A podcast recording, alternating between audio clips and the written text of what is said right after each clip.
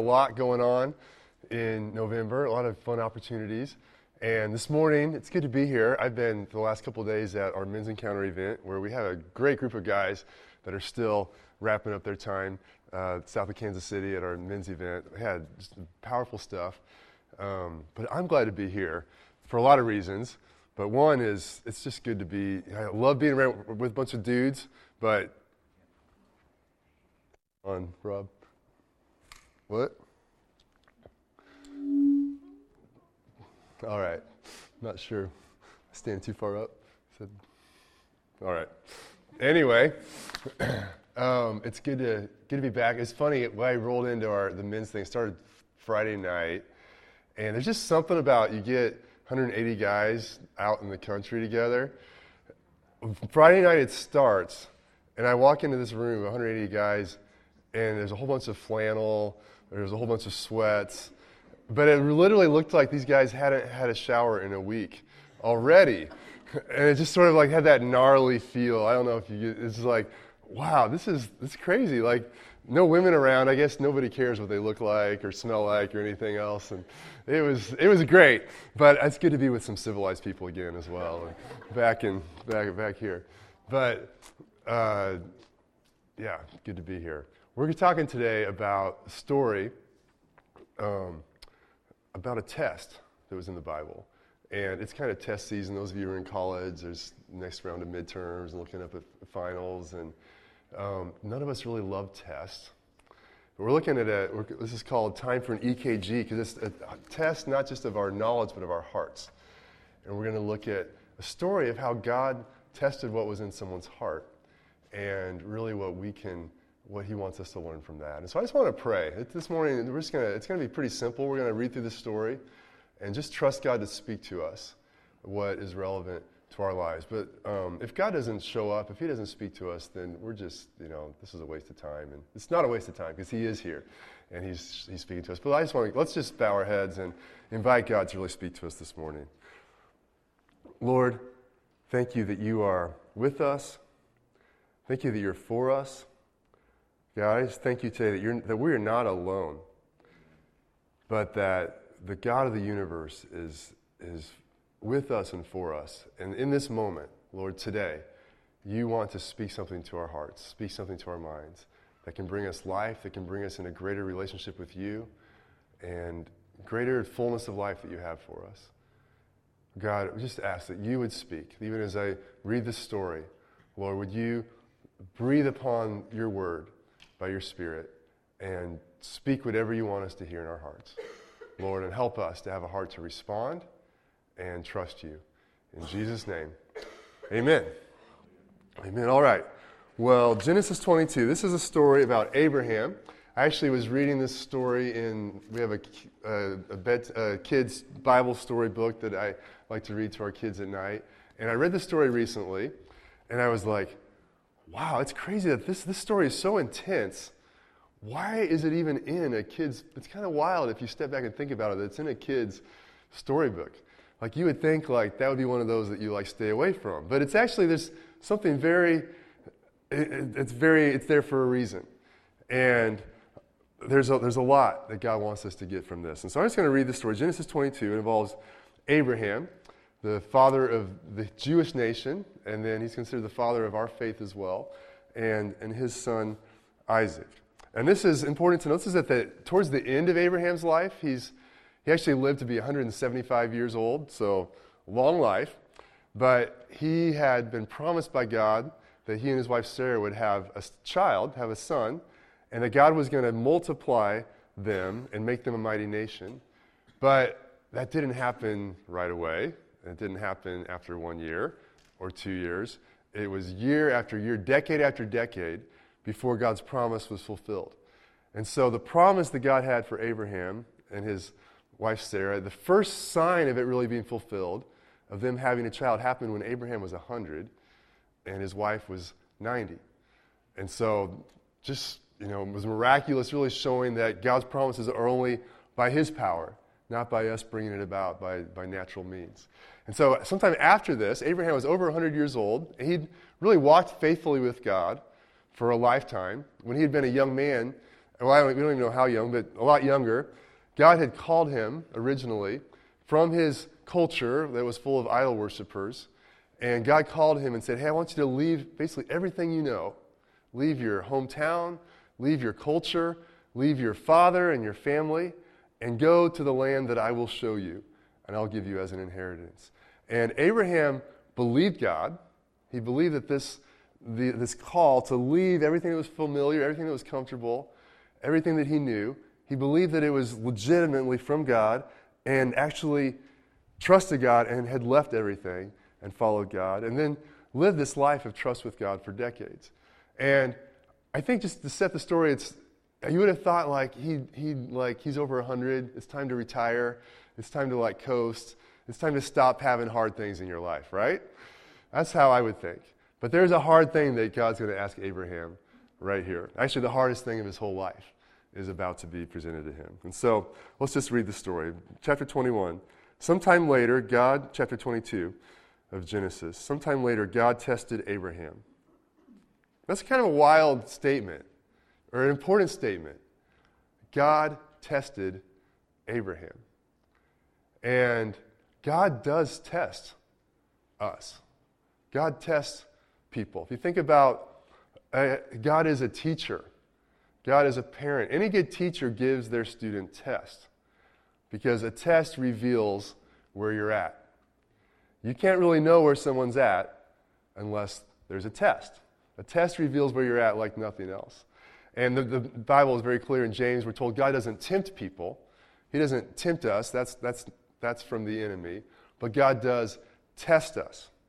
And so a lot of times when we get tests, we're like, oh man, why is my life so hard? How could this happen? How could God let this happen to me?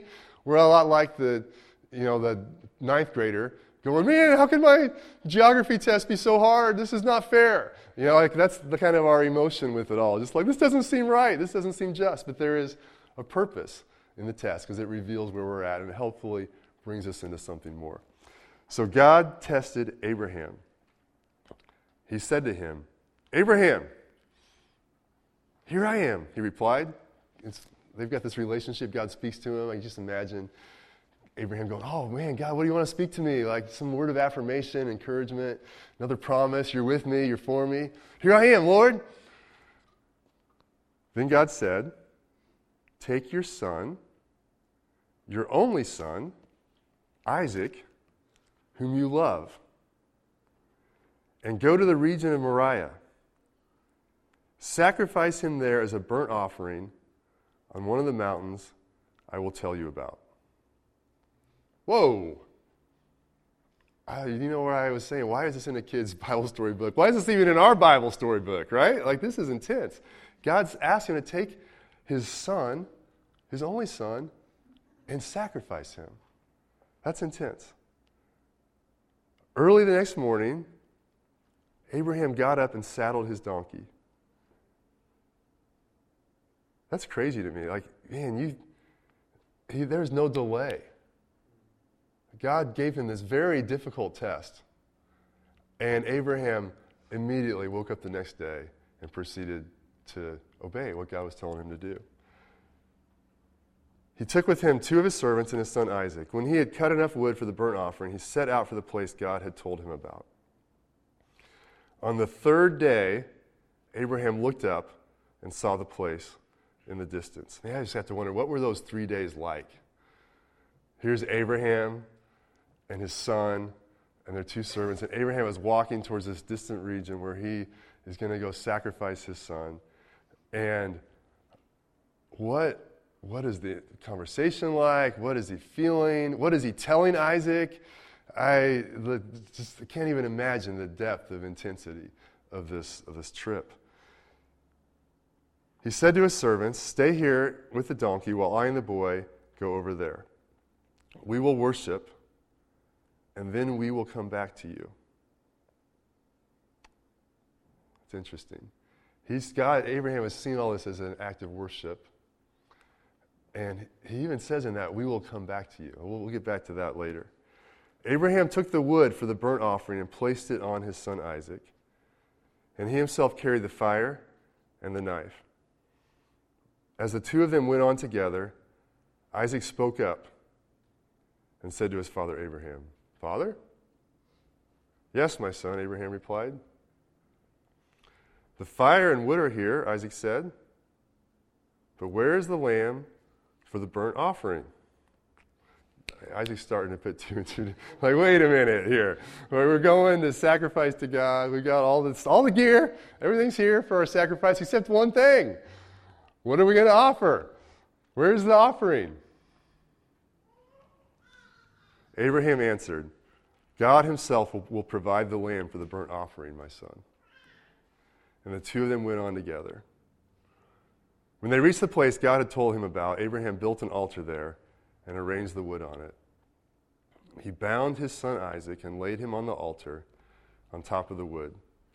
Then he reached out his hand and took the knife to slay his son. But the angel of the Lord called out to him from heaven Abraham, Abraham. You can imagine, just all of heaven, I think, is watching this scene. Just as much as the emotion for Abraham and Isaac, all of heaven is just watching what is going on, what is going to happen, what is this is at this right at the very moment. The angel of the Lord um, calls out to him. Here I am, he replied. And really, the angel of the Lord, it's generally understood that's a, an expression for the Lord, or maybe an Old Testament description of Jesus, actually the Son of God that we see in the, in the Old Testament. Um, do not lay a hand on the boy, he said. Do not do anything to him. Now I know that you fear God, because you've not withheld from me your son, your only son. Abraham looked up, and there in the thicket he saw a ram caught by its horns. He went over and took the ram and sacrificed it as a burnt offering instead of his son. So Abraham called that place, The Lord will provide. And to this day it is said, on the mountain of the Lord it will be provided. The angel of the Lord called to Abraham from heaven a second time and said, I swear by myself, declares the Lord, that because you have done this and have not withheld your son, your only son, you passed the test. I've been watching.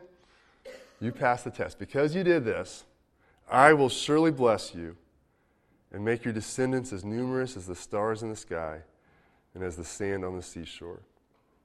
Your descendants will take possession of the cities of their enemies, and through your offspring, all nations on earth will be blessed because you have obeyed me. Wow. Wow, so much in here. What's, what does this story tell us?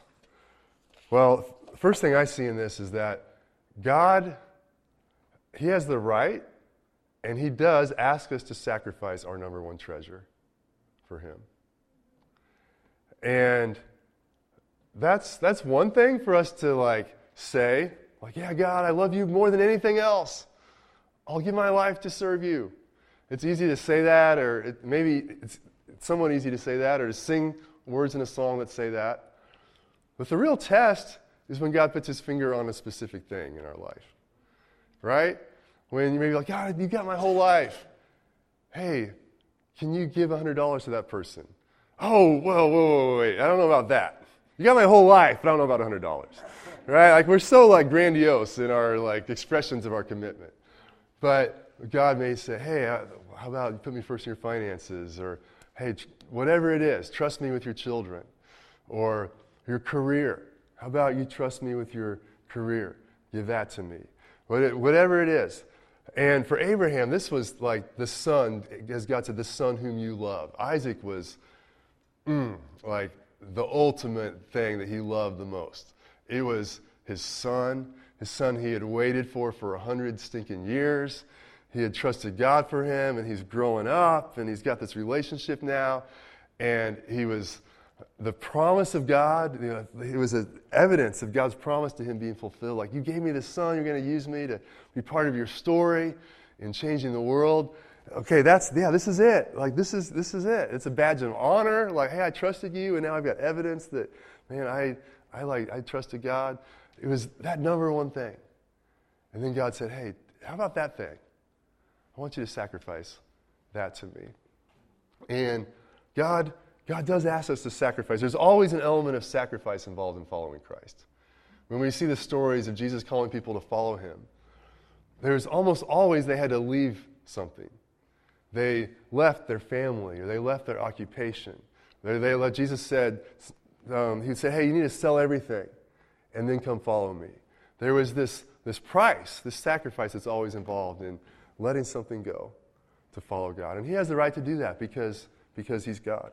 Jesus said in, in Matthew 10, 37 through 39, he said, Anyone who loves their father or mother more than me is not worthy of me. Anyone who loves their son or daughter more than me is not worthy of me. Whoever does not take up their cross and follow me is not worthy of me.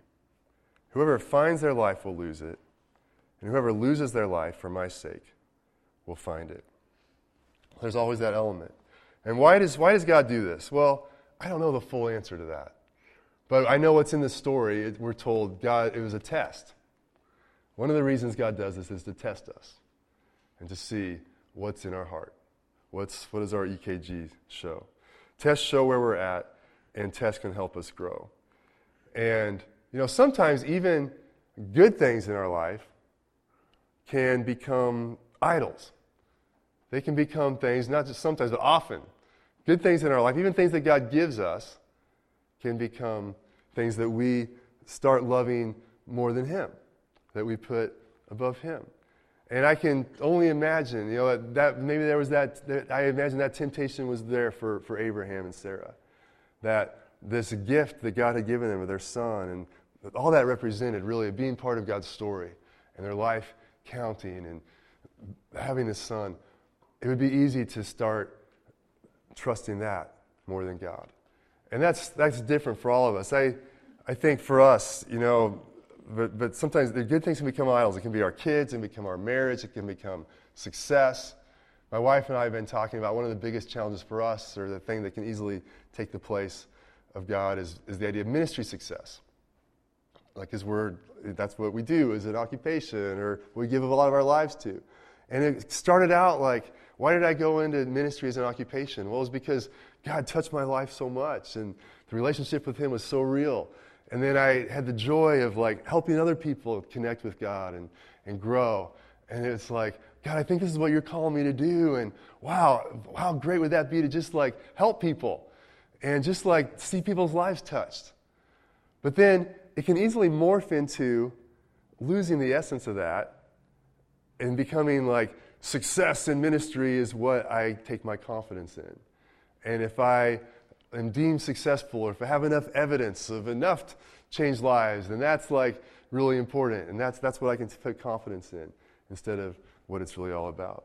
And so, man, it's, it's easy for that to happen with us. And, you know, sacrifice. I think about the element of this story, it wasn't just like, hey, could you like take Isaac and maybe send him off to a monastery? But it was, that was a sacrifice. It was a literal blood sacrifice. And sacrifice is such a bloody word, really, if you think about it. It's, yeah, it's so intense. It's actually the dying, of killing of, of something to, as an act of worship. And really, the things that there's an element of following God where it is taking the things that we can easily hold on to and sacrificing them. Like, really, like having to die to that thing being what we love the most and what we hold on to, and really surrendering that to God. And it's not just like a shallow thing. And our, you know, we live in this culture where it's like air conditioning and everything, but it looks good, and we like are in control. But there's an element of following God. It, it, it, it, it's real and it's intense, and it's, it's, it gets to the core of our, our blood and our emotions at the very deepest level. So God asks us to sacrifice our number one treasure. But what we have to remember, or what makes this all really put it in perspective, is that whatever God asks of us, He gives more. God never asks us to do something that He doesn't do for us and infinitely more. And in this story, like, was, was God ever going to make, make Abraham kill Isaac? No, that was not going to actually happen. And if Abraham hadn't actually been willing to obey, he might not have, he wouldn't have known that because he had to get to the point of obedience to see what God was going to give back to him. But so God wasn't going to make Abraham literally kill his son. And that, but as I was just thinking about the story as a dad and just like how like intense and how horrible that would be. And then you know what? Actually, God did do that. That thing that He would never ask us to do. He did that. God so loved the world that He gave His only Son, that He became the sacrifice for us. And that, even what it would be for us to give up our, our child, God experienced, He went through with that more fully. And the intensity of it, and the separation, and the loss was more than anything we could ever imagine. And so I think that's probably the number one reason the story is in the Bible. For us to have a picture of that's the love of God towards us. Like He actually did that. And that's a good leader never asks people to do what they're not willing to do or what they're already doing. And God gives everything He asks and more. Um, this is really the stories in the Bible to point us to the cross, to point us to the gospel. That it's interesting, Moriah, Mount Moriah, where Abraham took Isaac, that later became the Temple Mount, the mount where Solomon built his temple and sacrifices were offered. We see that in, in 2 Chronicles chapter 3. That that was the place. And so the, the Hebrews realized that this Abraham's sacrifice of Isaac, and then it really became the sacrifice of that lamb, became the place where, where lambs and, and cattle were sacrificed as a temporary appeasement or offering for sin um, until the Messiah came. And ultimately, that was in the same area in Jerusalem where Jesus was sacrificed for us. And so, this is really a foreshadowing, not so much about what we can give for God, but what God gives for us. And He, he gave His Son. And we see that the ram in the thicket, that God is providing a sacrifice in that place where we, we really need a sacrifice. He did what we can't even imagine asking anybody else to do um, for us. In, in John 8 56, Jesus is talking about Abraham. And he says, Your father Abraham rejoiced at the thought of seeing my day. He saw it and was glad. So Jesus is saying, Hey, Abraham, he saw the day when I was going to come, and he rejoiced. And literally, that, if you break up the Greek, the, the tense of that is it was not just like a day, like, uh, like a general reference to the time period where Jesus lived, but it was this, a specific day. He rejoiced at seeing a specific day. It's speaking about Jesus' crucifixion and resurrection. Abraham, by faith and his, through his relationship with God, he saw this. Even I think as he was going through, this, this wise man who walked with God for years, he knew that there was something more going on. And this, this sacrifice was not really about his sacrifice, but it was pointing to the Messiah and how he was going to give his, his life, give his son for the nations, for, for us. And so God gives everything he asks of us and more. And then the last thing I see in this story that I just want to talk about this morning, and it's so amazing, is that whenever God, whenever we, he asks us to sacrifice, he exchanges our sacrifice for something better. We are like, hey, no, I, I can't let go of that. I need to hold on to that. But whatever God asks us to give to Him, it's so that He can give us something better. If we hold on to stuff and it keeps us from the fullness of life that even more that God, God has for us. And we see this, what Abraham and Isaac had at the end of the story was more than they had at the beginning. Their understanding, their relationship with God was at a whole new place their, um, their, their, depth of relationship. Their, through that, we saw that God established the promise, not only with Abraham, but with Isaac directly that, hey, yeah, I am going to give you this land, and your offspring are going to be part of my purposes. I have chosen you. And because you passed this test, you're coming into this fullness of getting to be a part of my purpose in the world. They came into something so much more. And that's whatever we, we are afraid to give to God when He asks us to give Him something. It's so that He can bring us into something more. And that's, that's always His heart. Um, it's wild that Abraham understood that. We see this when he, before, if you caught that, before they went, when he told his servants, hey, we're going to go and then we're going to come back. Abraham understood that, no, God's like, he's going to give us something more. In Hebrews, it, it describes us what was happening even more. In Hebrews 11, 17, we're told that by faith, Abraham, when God tested him, offered Isaac as a sacrifice. He who had embraced the promise was about to sacrifice his one and only son. Even though God had said to him, It's through Isaac that your offspring will be reckoned. Abraham reasoned that God could even raise the dead, and so, in a manner of speaking, he did receive Isaac back from death. Wow, I just I love this example of Abraham. This guy has some serious faith. He's like, God, you gave me a promise. You promised that you're going to establish my offspring as a mighty nation. I'm going to be part of your purposes. My offspring are going to be part of your purposes. You told me that this is the one who you're going to do it through. So, you know what? That's what you said. That's what your promise is. So, if you're to, if you're to ask me to sacrifice him, this is just to be a chance for you to raise him from the dead. So, let's see how this let's let's see how this plays out, God. This sounds crazy, but you, you're you are faithful. And you always give more back.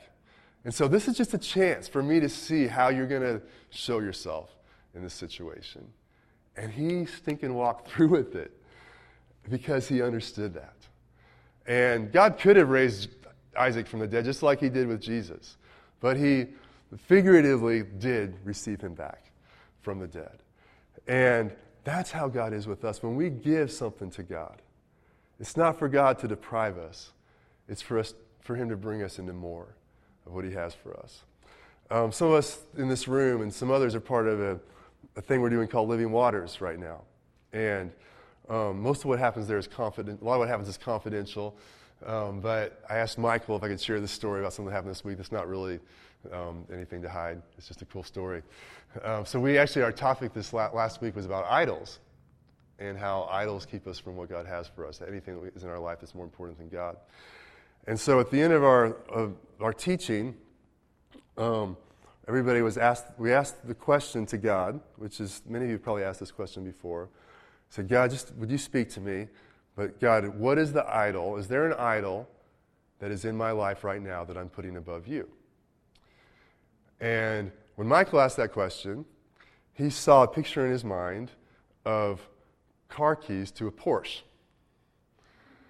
And he's he's and he explained this to in our small group. He's like, "Yeah, my whole life, like our family didn't have a lot of money, and I've had this idea that like, you know, if I can just get enough material success, have enough things, and have nice things. Like if I I've had this idea like I want to have a nice sports car someday, something like a Porsche."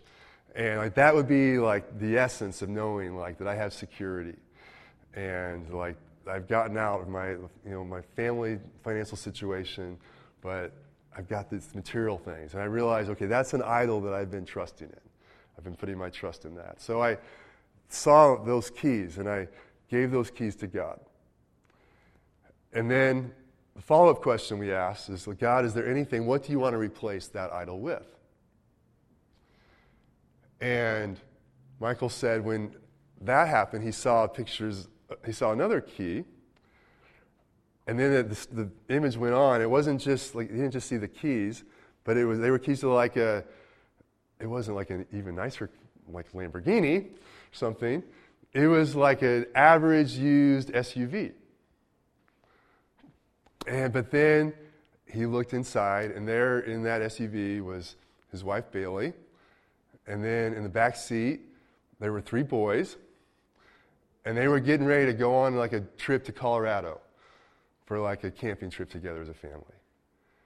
And I get emotional just thinking about that it's like, wow, it's so cool that like the thing that Michael envisioned, like that's where fullness of life is. You know, if I can just have that, God's like, no, set that aside. Really, there's a better life that I have for you. And it's not immaterial things or possessions, but I have a family for you and experiences together and a richness and a fullness of life. That's, that's what I have for you. And that's whatever God asks us to give, He gives us something more. He leads us. We can, many of us can tell stories of how, how that's worked in our life. And so, you know, I know that's been the story of my life. Every time I come to the place of, okay, ministry success, whatever it is, all right, God, I give that to you. What I get back is so much more. And it's the fullness and the peace and the, the life that we were, we were meant for. And so, what about you? Trust God speaking to us this morning. What is it that God's putting his finger on in your life this morning? If you ask that question, God, what's, what's the thing that I don't want to let go of? What's the thing if I were to say, God, anything but that? What, what would that be? And is there anything that you're, you're holding on to? Maybe it's a relationship. Maybe it's the uh, relationship with a significant other or the idea of a significant other. Maybe it's a child uh, or parent. Maybe it's money and possessions. Maybe it's success or career or power, any of those things. But I want to encourage us to trust those things to God this morning, to sacrifice those things to Him, knowing that He's worthy of that. And He always wants to bring us into something more as we trust Him. Um, worship team, why go ahead and come on back up? We're going to worship God. One more song here.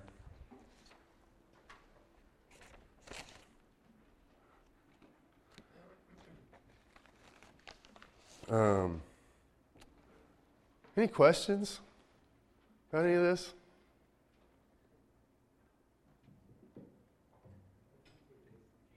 Oh, yeah, good. I was halfway through the talk and I was like, you know, I didn't really talk about the title. EKG, yeah, that's a heart test, electrocardiogram. So that was, a, so yeah, that's the idea of an EKG test is a test of the status of your heart, how healthy is your heart, what's going on. So yeah, this whole idea was like God tests what's in our heart and where we're at with trusting Him in our heart. Thanks for asking. I knew there was a question out here. Good. Anything else? Any other questions? All right. Let me ask. Let's. Why don't you guys go ahead and? Well, you can sit down for a minute. Let's pray together.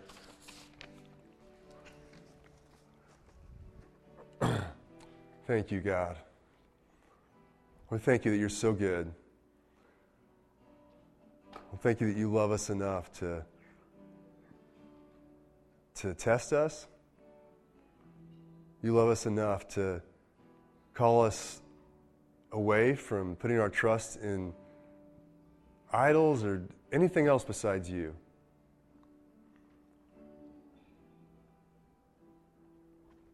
Lord, would you help us? Help us to be like Abraham. Help us to love you so much and to know you so much and to trust you so much that we are willing to, to live this out. Today, this week, God, I pray if there are specific things that you're putting or where you're putting your finger on specific things in our lives this morning, that you would make that crystal clear. Lord, I pray that we would not be able to leave here without knowing, God, this is what you're saying to me. Lord, I also pray that we wouldn't be able to leave here without knowing that you always exchange those things for something better. Lord, and thank you for the ways that you unfold that, the ways that you're going to bring us into more, the ways that you are bringing us into more. Help us, God. We love you. We honor you in Jesus' name. Amen.